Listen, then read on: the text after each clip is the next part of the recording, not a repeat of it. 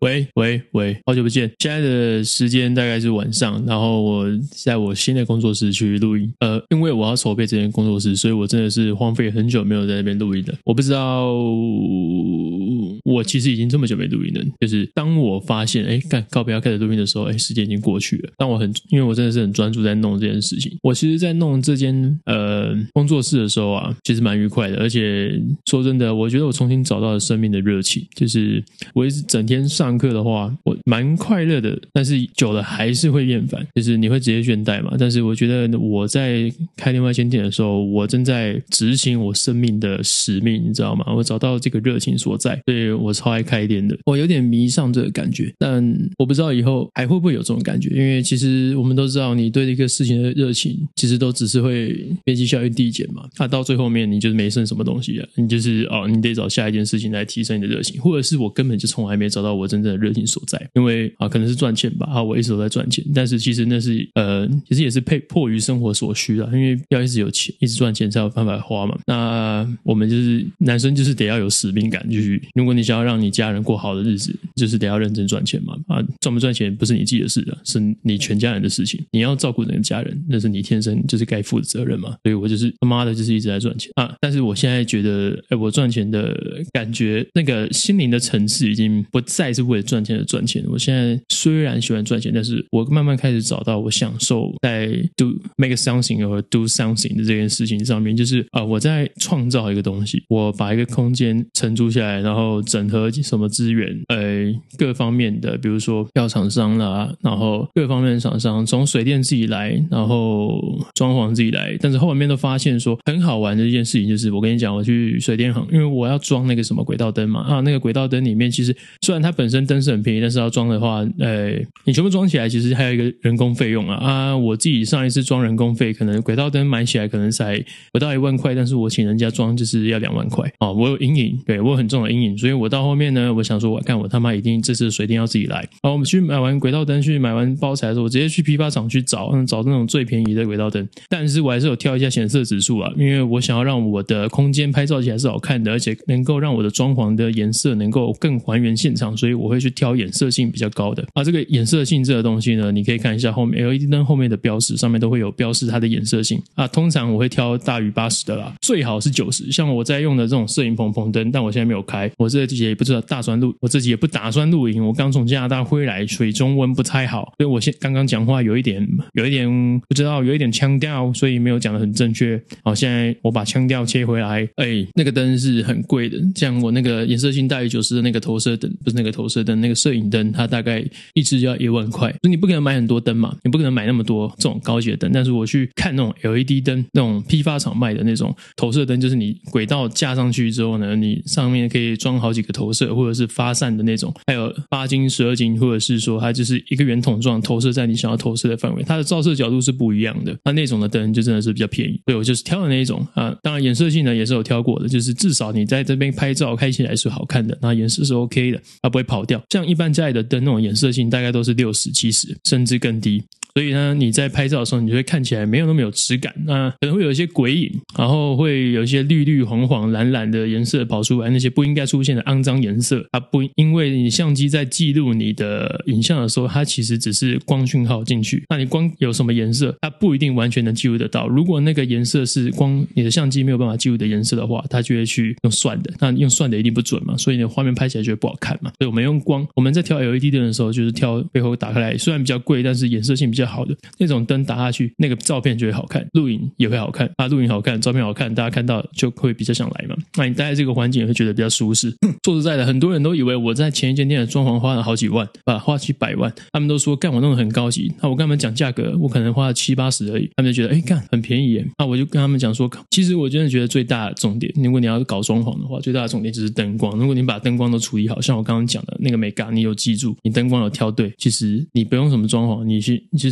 就算就是沙发什么床放着，其实那个灯打下去就是很好看，因为它的那个光的质感也会让你觉得很有气氛，很高级，而且这个色温也是有差的。在色温这方面，我通常这边都是选择三千三百 K，因为我现在我平常在摄影打的灯也是三千三百 K，三千三百 K 它的色温其实就是比较像夕阳，甚至再黄一点，那种比较让你有家的感觉啊。如果你就是用打那种白灯，像医院那种或是一般的日光灯，可能就呃四千八、四千七、五千三、五千千七、六千三，更亮的、更冷的那种，有点蓝蓝的、有点绿绿的那种六千三那种，我就不喜欢啊。我就觉得你在这边这个气氛是舒服、是享受，像在家的感觉一样，有凝聚力、有融洽、融洽的感觉，所以我就用了这种比较黄的颜色，比较温暖的颜色，让整体的气氛是搞好的。然后呢，我这次的墙壁不像之前那一边都是黄色、米黄色，对，那其实原本米黄色不是我的主意啊，但是后来发现米黄色其实也蛮好的，蛮耐看，然后女生也喜欢。那后来呢，这边我就想要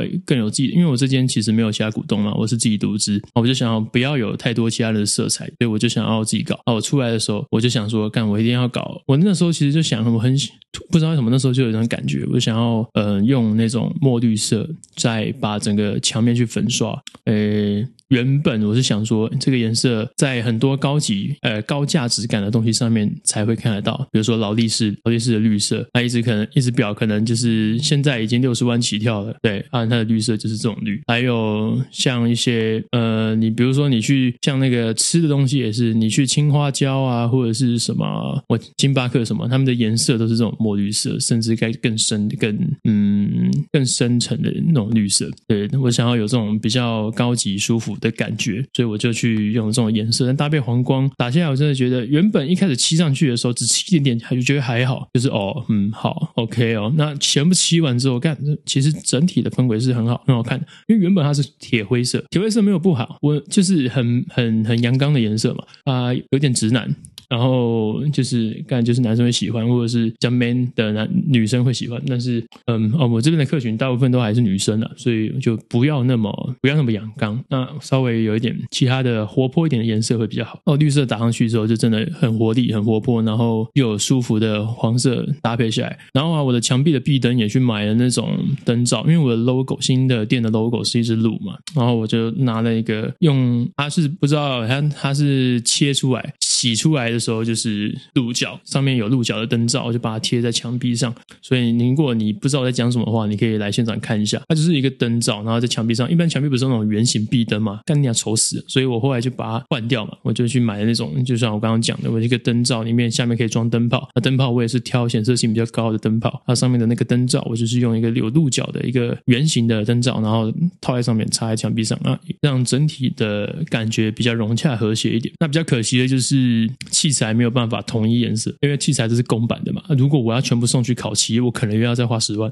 嗯，你知道你知道吗？我只是个年轻人，我其实没有那么多钱。我把这间店弄到最好，基本上已经花光我所有的钱。当然，我还要留一些来做日常生活的开销跟诶之后的租金的费用。但基本上，我能把我所有能花的钱都花在这边上面。对啊，呃，我又再一次把自己推入火坑。之前在开第一间店的时候也是这样子把自己推入火坑，但是那时候花的不是我的钱。那时候花的是股东的钱，其实花起来还蛮爽的，因为不是自己的钱。但是因为我的客家血统，让我其实也是很精打细算的在弄的每一个钱，弄每一条钱。对，然后现在呢，就是我现在用我自己的钱，我反而比较没有压力。诶，也不能算是我自己的钱，因为这一部分的钱有一些些是我的，有一些些是银行的，所以其实也不打算，也不完全是我的钱啊。反正之后呢，就是每个月要加租金加房贷嘛。租金的话，可能这边三万，那边三万，加起来是六万啊。那个什么贷款，大概每个月还个一万多啊，我们就抓两万，所以。就是我每个月就要开销八万出去，我什么都没做啊，我吃饭一定就是呃，吃饭一定就是一万以上吧，所以就是一万五，对啊，算了，赚一万就好，省一点，一万九万，然后电水电全部加起来，加上要缴的税，就十万块去，所以我几乎每个月就要出十万，所以我每一间店最少每个月要开一张单，甚至一到一点五到两张单，我才有办法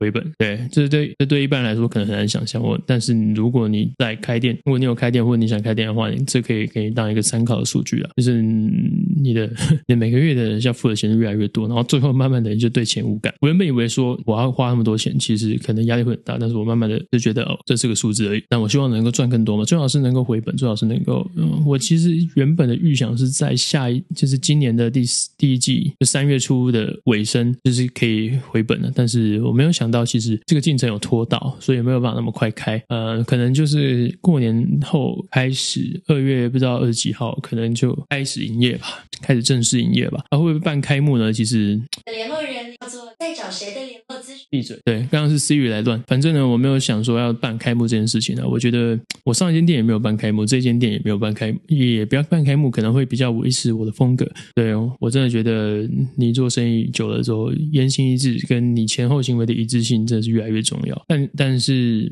偶尔还是会有例外啊，有些那例外就是例外，就不嗯个案就不能当做通例去探讨，去不是去探讨我是有多饿去探讨去参考。反正呢，办开幕也是一笔开销啊，可能放个鞭炮炸一炸，给附近街坊邻居知道啊，我这个地方其实就是在中山路的闹区，中山商圈的闹区，呃，中山街树德树校那个地方，然后在中山路上那个那像那个肯德基、星巴克、路易莎、Uniqlo、Net，还有什么？还有一堆有的没的吃的，一大堆有喝豆浆，全部都在这里。对啊，你从外面那条街走进那肯德基的那个树德来树的那个巷子走进来，一直直走，撞到底左转，其实就到啊，门口还可以停车。如果你知道摩托车的话，你可以到，你可以直接停门口啦。但如果有车子的话，你还是我会请你帮我停到地下室。那地下室就在旁边，很近，然后其实位置很多啊，车子就可以直接停门口，所以超级方便的。我如果我的学生有在听的话，应该觉得蛮开心的，因为我很多学生都开车，他们直接来停门口，直接下车就到健身房，是超方便的。对，然后工作事情就先讲这样吧，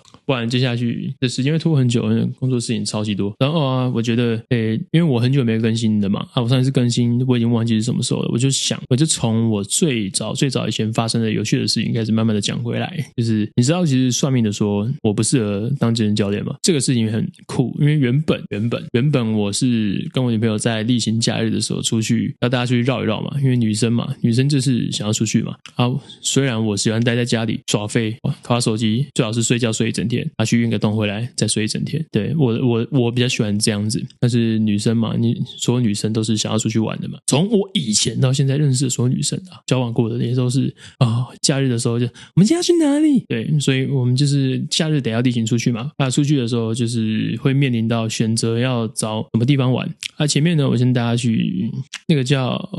留白计划嘛。对，我先带大家去那个那个一一个在台中的景点啊去玩。它、那个很有地方蛮有特色的，就是你进去一楼是咖啡厅，你可以在里面选择你想要吃的东西，它东西也都还蛮好吃的。咖啡呢，它会先让你在旁边闻它咖啡各种的香，各种咖啡的香气，让你决定你要什么样的咖啡。还有茶，你也可以体验它现场的自己去手冲的活动，或者是自己去泡咖啡或者是泡茶的活动。然后呢，你慢慢的往，你可以在一楼买票，然后往上走，二楼是花店，你可以看你有没有你喜欢的花。那再往上走，它会办展览，然后那个展览是每一阵子会有不同的展。我们那时候办的展，其实呃，我已经忘记它叫什么名字了，但是它就是一个蛮酷的体验。你进去呢，它会让你先抽个福，不能算福袋，抽个盲盒，那个盲盒里面有你需要的道具跟你要闯关的东西，有点像密室逃脱。然后你带着那个东西呢，去闯它的关，去各种地方。我拿到的是一个左边是蓝色，右边是红色的眼镜，所以你带着它去看做事情，哎，会别那么清楚。我女朋友拿到的是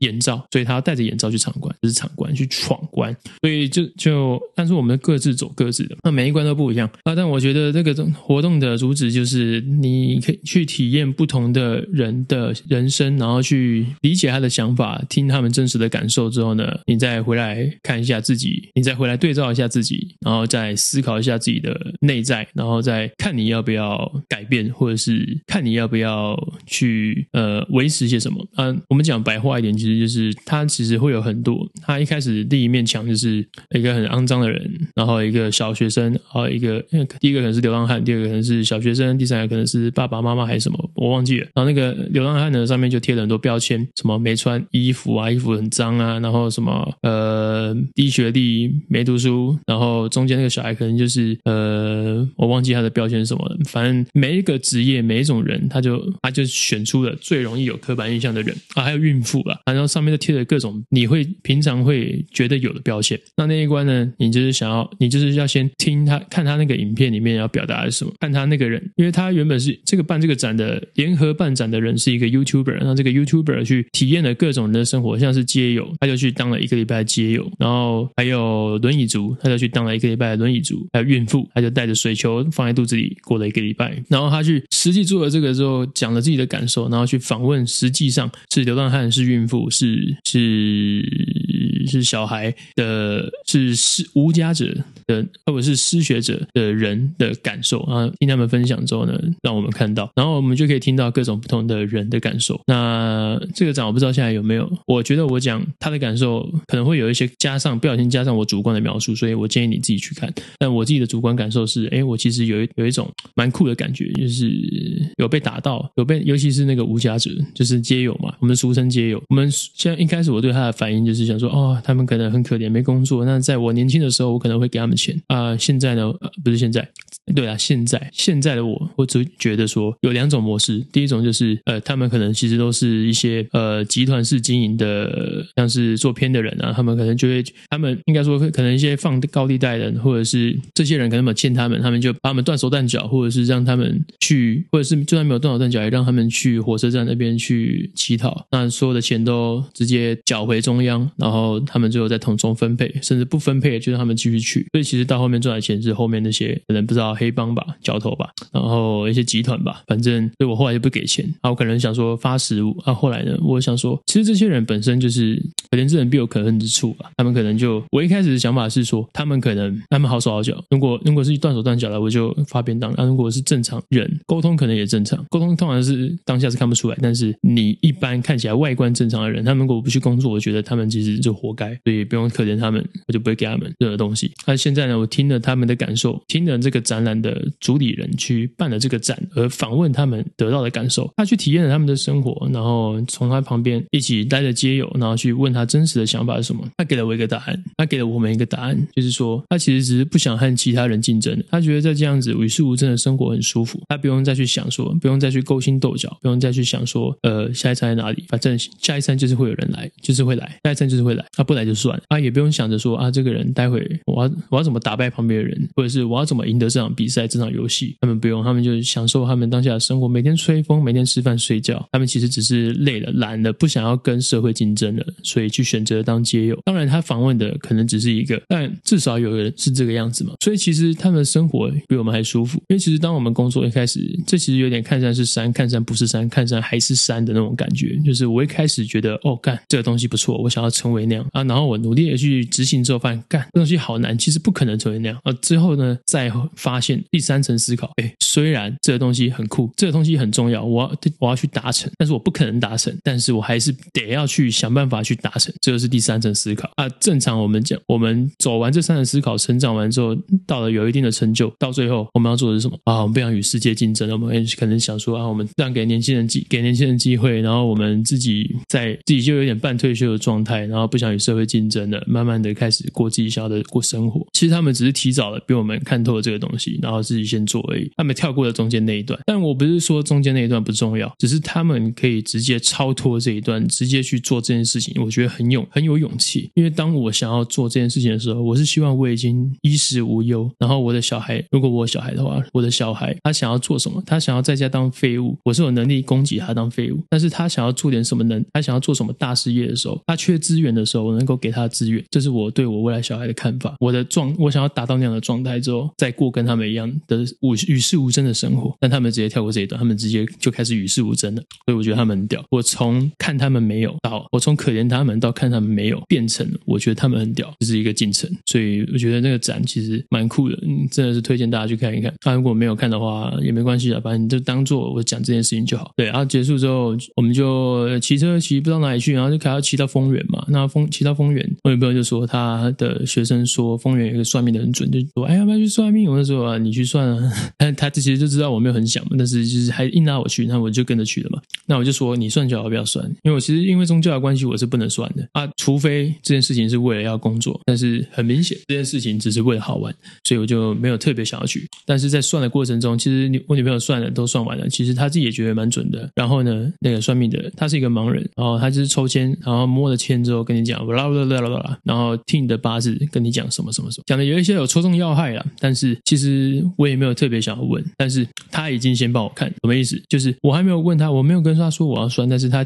透过我女朋友的东西先算到我的，所以我就想说，靠别人，你已经帮我算，那我不能让人家白算嘛，所以我就给他钱，因为我不能，人家已经帮我做，虽然我没有要，但是他已经帮我做，那我就给钱给他，他有多做，那我就给多给钱，然后他就觉得说，然后他就帮我去算完整的，就开始完整的算我了嘛，他就说，干我其实不适合，他说我的命，我的官很重，我比较适合去当官，我不适合当服务业，因为他是讲我，你现在做什么行业？我就说服务业啊，别人教练是服务业吧，我要服务客户，服务呃厂商，服务员工，服务服务所有身边的人。然后他就说，但是你不是适合做这个的。他我跟他说，那那我适合做什么？因为我自己对我的应对进退其实是蛮有把握，蛮有信心，蛮有自信，可以做得比很多人都好的。但是他这样一讲，我其实是想说，嗯，那不然我适合做什么？他说你的命适合去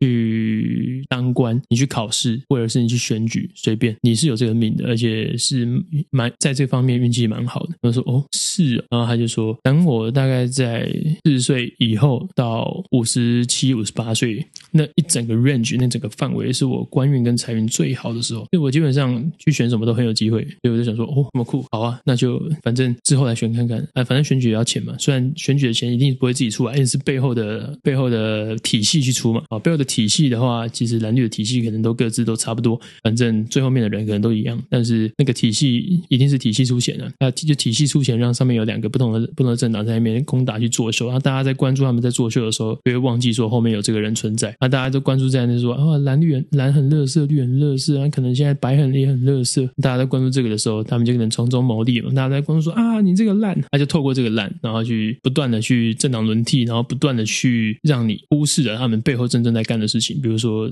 呃就是可能警察跟黑道，其实他们本来就哎，我真的不想讲这个，他们本来是你真的是有有在有在入社会的，其实大家都知道，只是警察跟警察跟外表外表上看到的一些，你可能不知道八九啊黑道啊，其实他们就只是表面上在打，其实回去大家在喝酒聊天啊，大家在金金钱豹都一起喝酒唱歌啊，根本就没有什么差别，好不好？他只是一个有牌跟没牌，然后作秀给选举的人看，作秀给大家，作秀给大家所有的白痴都是一票的那个一票看啊，大家都投，可能他们现在最近想推的嘛，他可能有个案子，可能是想要用这个地方去推，他可能就给那个票，反正那个就太复杂，我不想管。反正他跟我讲完之后呢，我就想说，哦，好，OK，那我可能就把这 可能可以纳入人生规划。所以我觉得他们有时候算命准的，不是说他真的很准，是他讲了一个东西，啊，让你觉得有兴趣，啊，你可能会往这个方向迈进，那那个心理的力量就带你去前进，所以就更有可能会发生这样的事情。我觉得算命是这个东西，是这个东西比较有效。对，反正就是再看看啊，边走边看。然后我这边好干了，我要下线了，拜。